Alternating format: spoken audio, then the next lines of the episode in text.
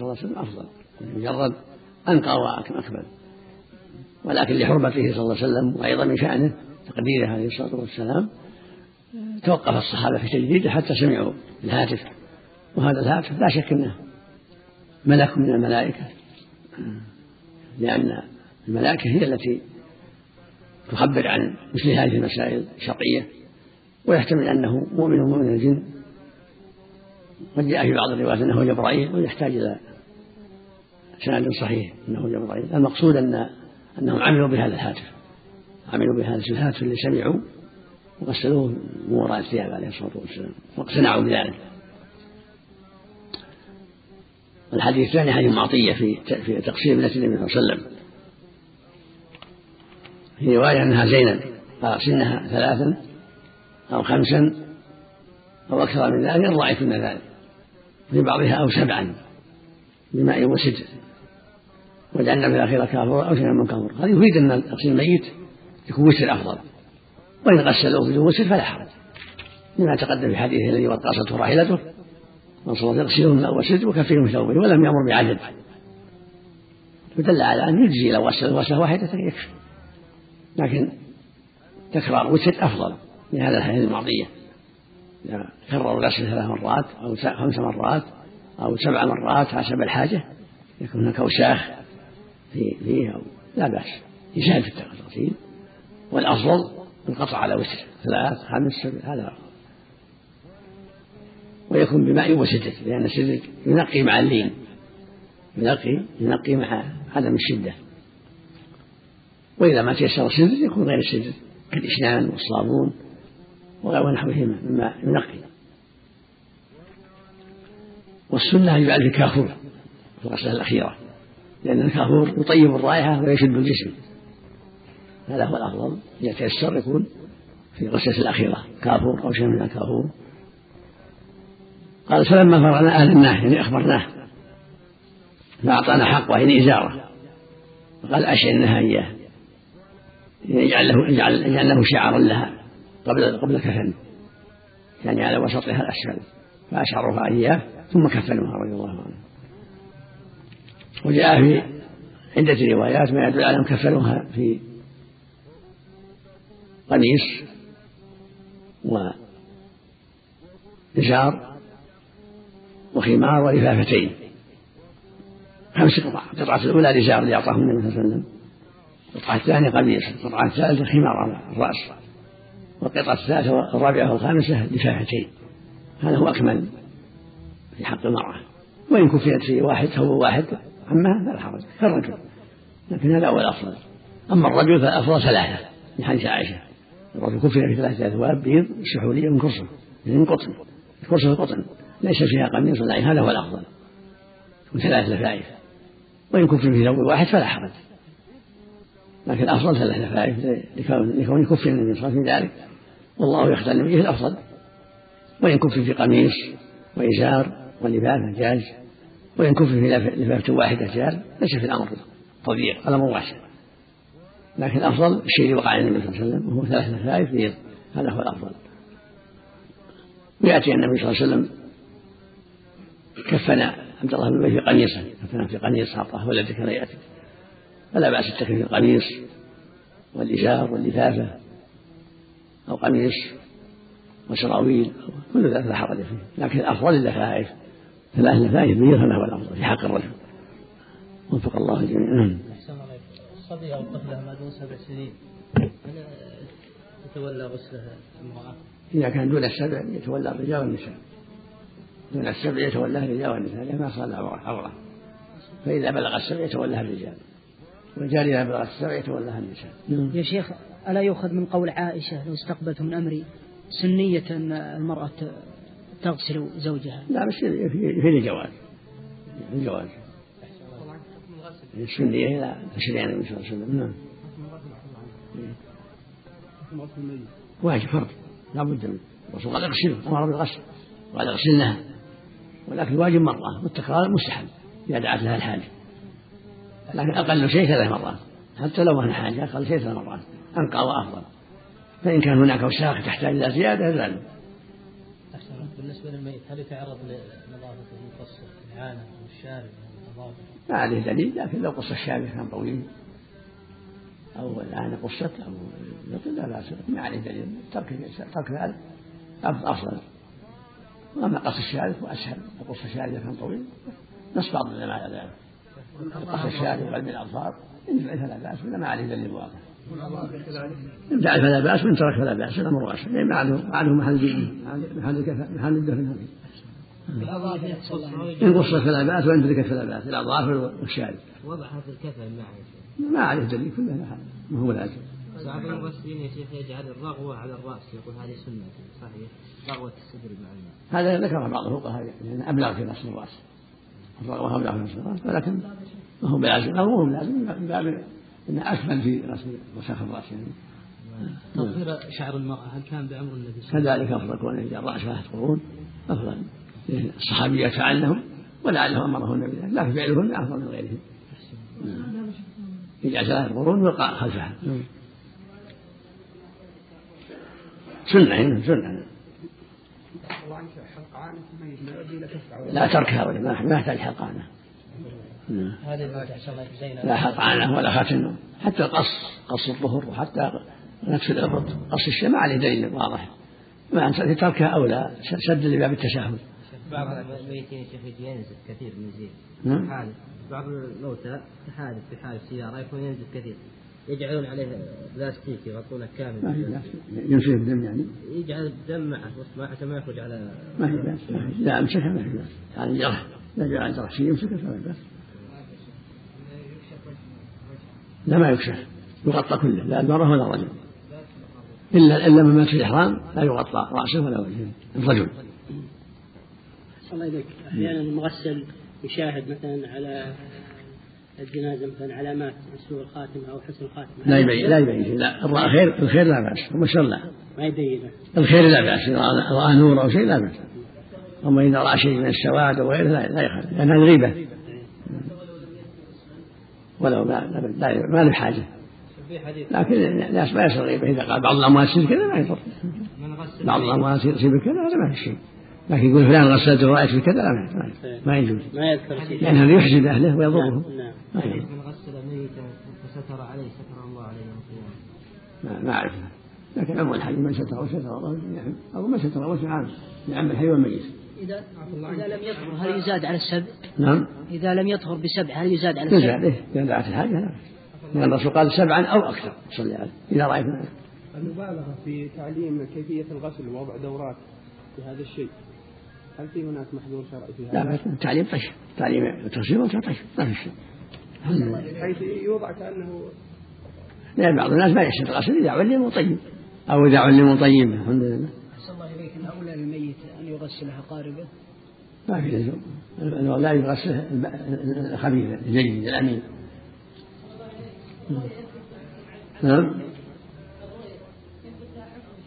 نعم. فيه حكم الأحكام انتهت. الله أكمل الدين ما ما عبد شيء. إنما هي بقي له مبشرات. إنسان طيبة يشرب بشرى وإنسان من طيبة فيه محزنة هو اليوم أكملت لكم دينكم. تم الدين ما بقي شيء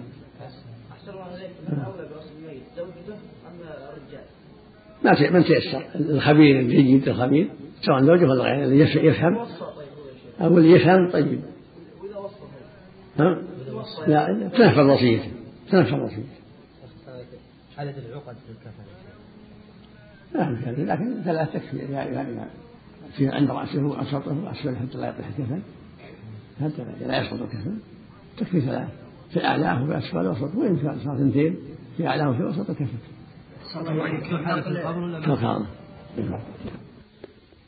بسم الله الرحمن الرحيم.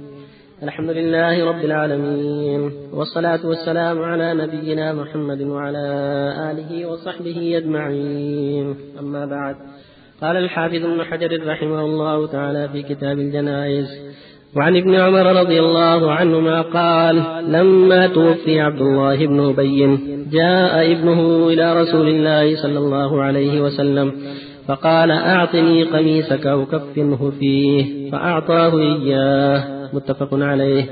وعن ابن عباس رضي الله عنهما أن النبي صلى الله عليه وسلم قال البسوا من ثيابكم البياض فإنها من خير ثيابكم وكفنوا فيها موتاكم. روى البياض. رواه الخمسة إلا النسائي وصححه الترمذي. وعن جابر رضي الله عنه قال قال رسول الله صلى الله عليه وسلم إذا كفن أحدكم إذا كفن أحدكم أخاه فليحسن كفنه. رواه مسلم. الحمد لله وصلى الله وسلم على رسول الله وعلى آله وأصحابه. أما بعد هذه الأحاديث تتعلق بالكفن. والكفن واجب. يجب أن يكفن المسلم ولا يلفن غير كفن. يجب أن يكفن لكن إن كان شهيدا كفن في ثيابه. أو كان محرما كفن في ثوبين ولا يغطى رأسه كما تقدم. الكفن لا بد منه. لكن المحرم مكفن في غير المخير في ثوبيه. يعني في إزار أو في إزار رداء أو في لفافة. لا يغطى رأسه ولا وجهه كما تقدم. والشهيد يكفن في ثيابه التي قتل فيها كما فعل النبي صلى الله عليه وسلم بشهداء أحد. ويجوز أن يكفن بقميص لحديث عبد الله بن عمر المذكور أن الرسول صلى الله عليه وسلم أعطى عبد الله بن عبد الله بن أبي قميصا يكفن أباه فيه. لما جاءه عبد الله بن عبد الله بن أبي يطلب منه أن يعطيه قميصا يكفن فيه أباه عبد الله. وكان عبد الله مسمى على أبيه عبد الله بن عبد الله. وكان النبي صلى الله عليه وسلم يتألف المنافقين يتألفهم ولا سيما رأسه عبد الله بن أبي كان يتألفهم رجاء يهديهم الله وأن يدعوا النفاق.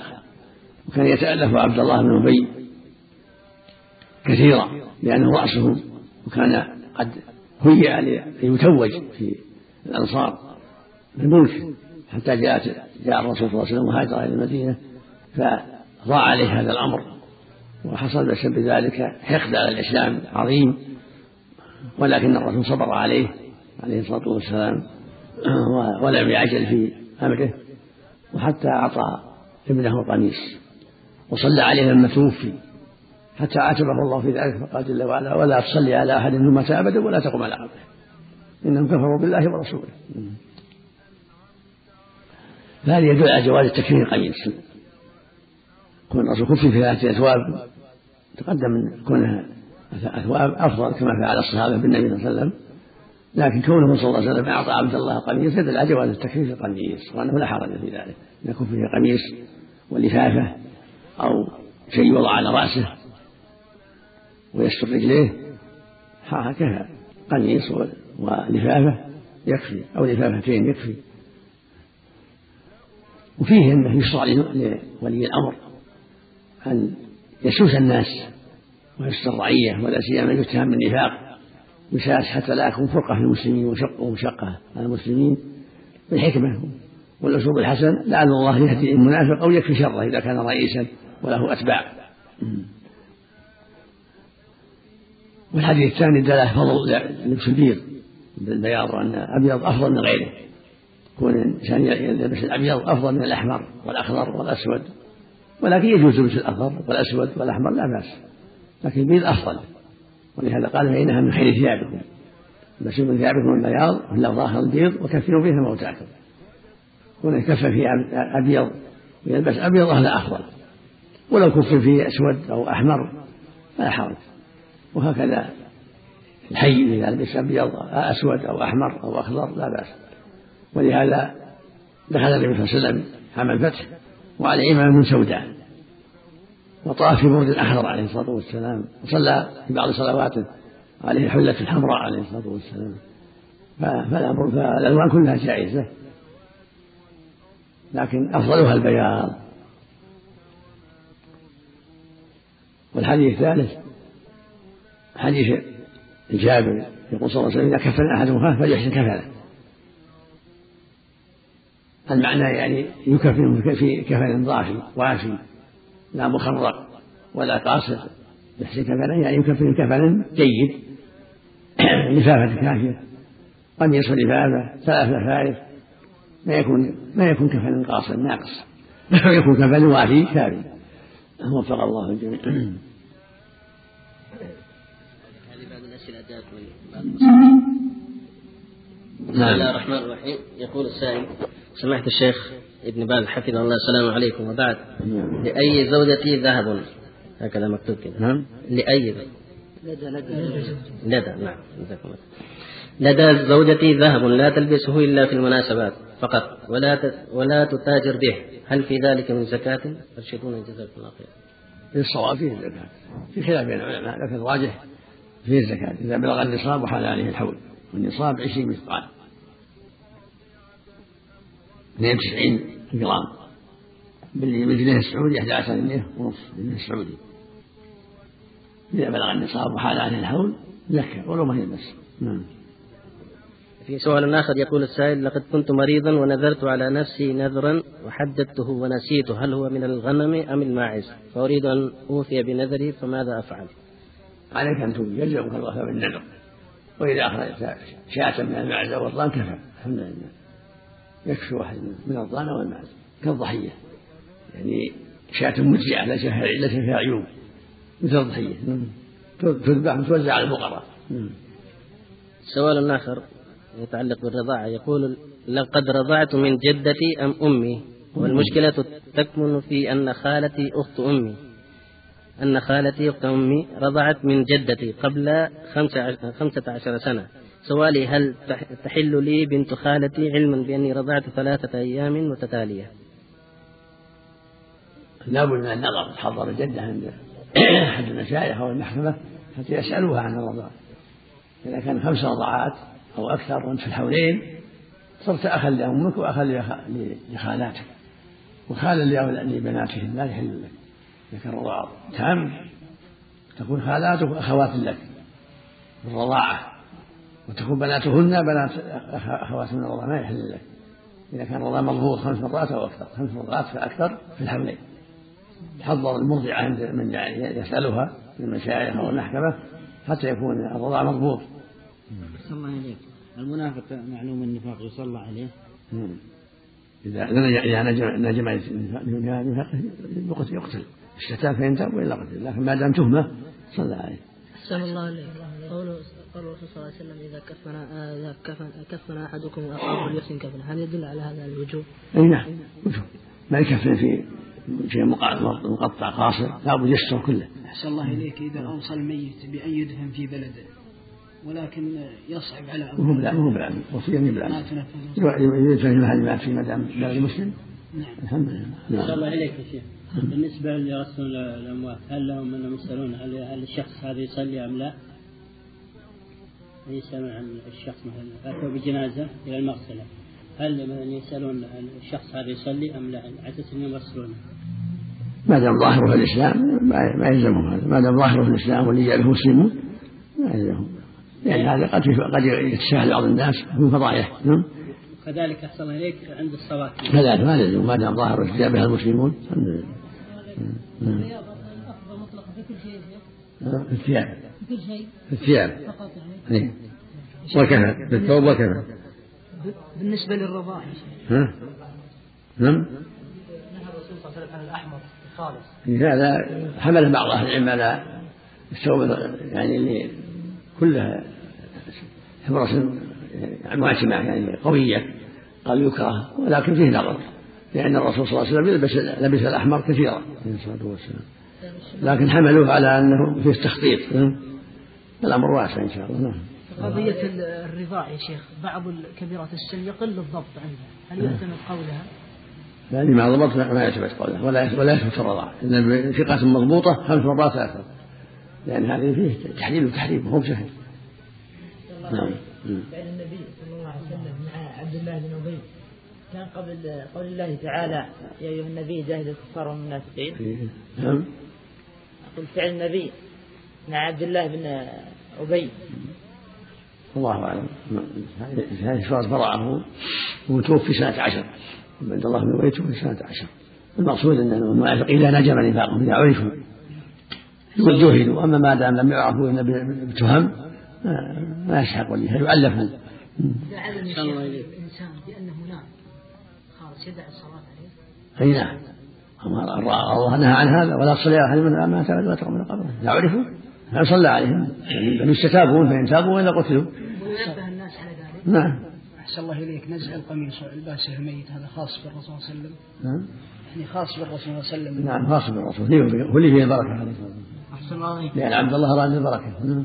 أحسن الله عليك إذا المي- الميت إذا أوصى أنه يدفن في مكة هل يأخذ وصيته؟ مو بالعدل لا مو بالعدل يدفع في بلده بس. طيب هل في عدد يعني خاص للمغسلين أو المك- المكفنين لغسل الميت؟ لا ما في. يشد واحد. الله يكفيك. أقول شد واحد واللي يعاونه نعم. حديث من من أربع بن كنا فيه كان منافقا خالصا.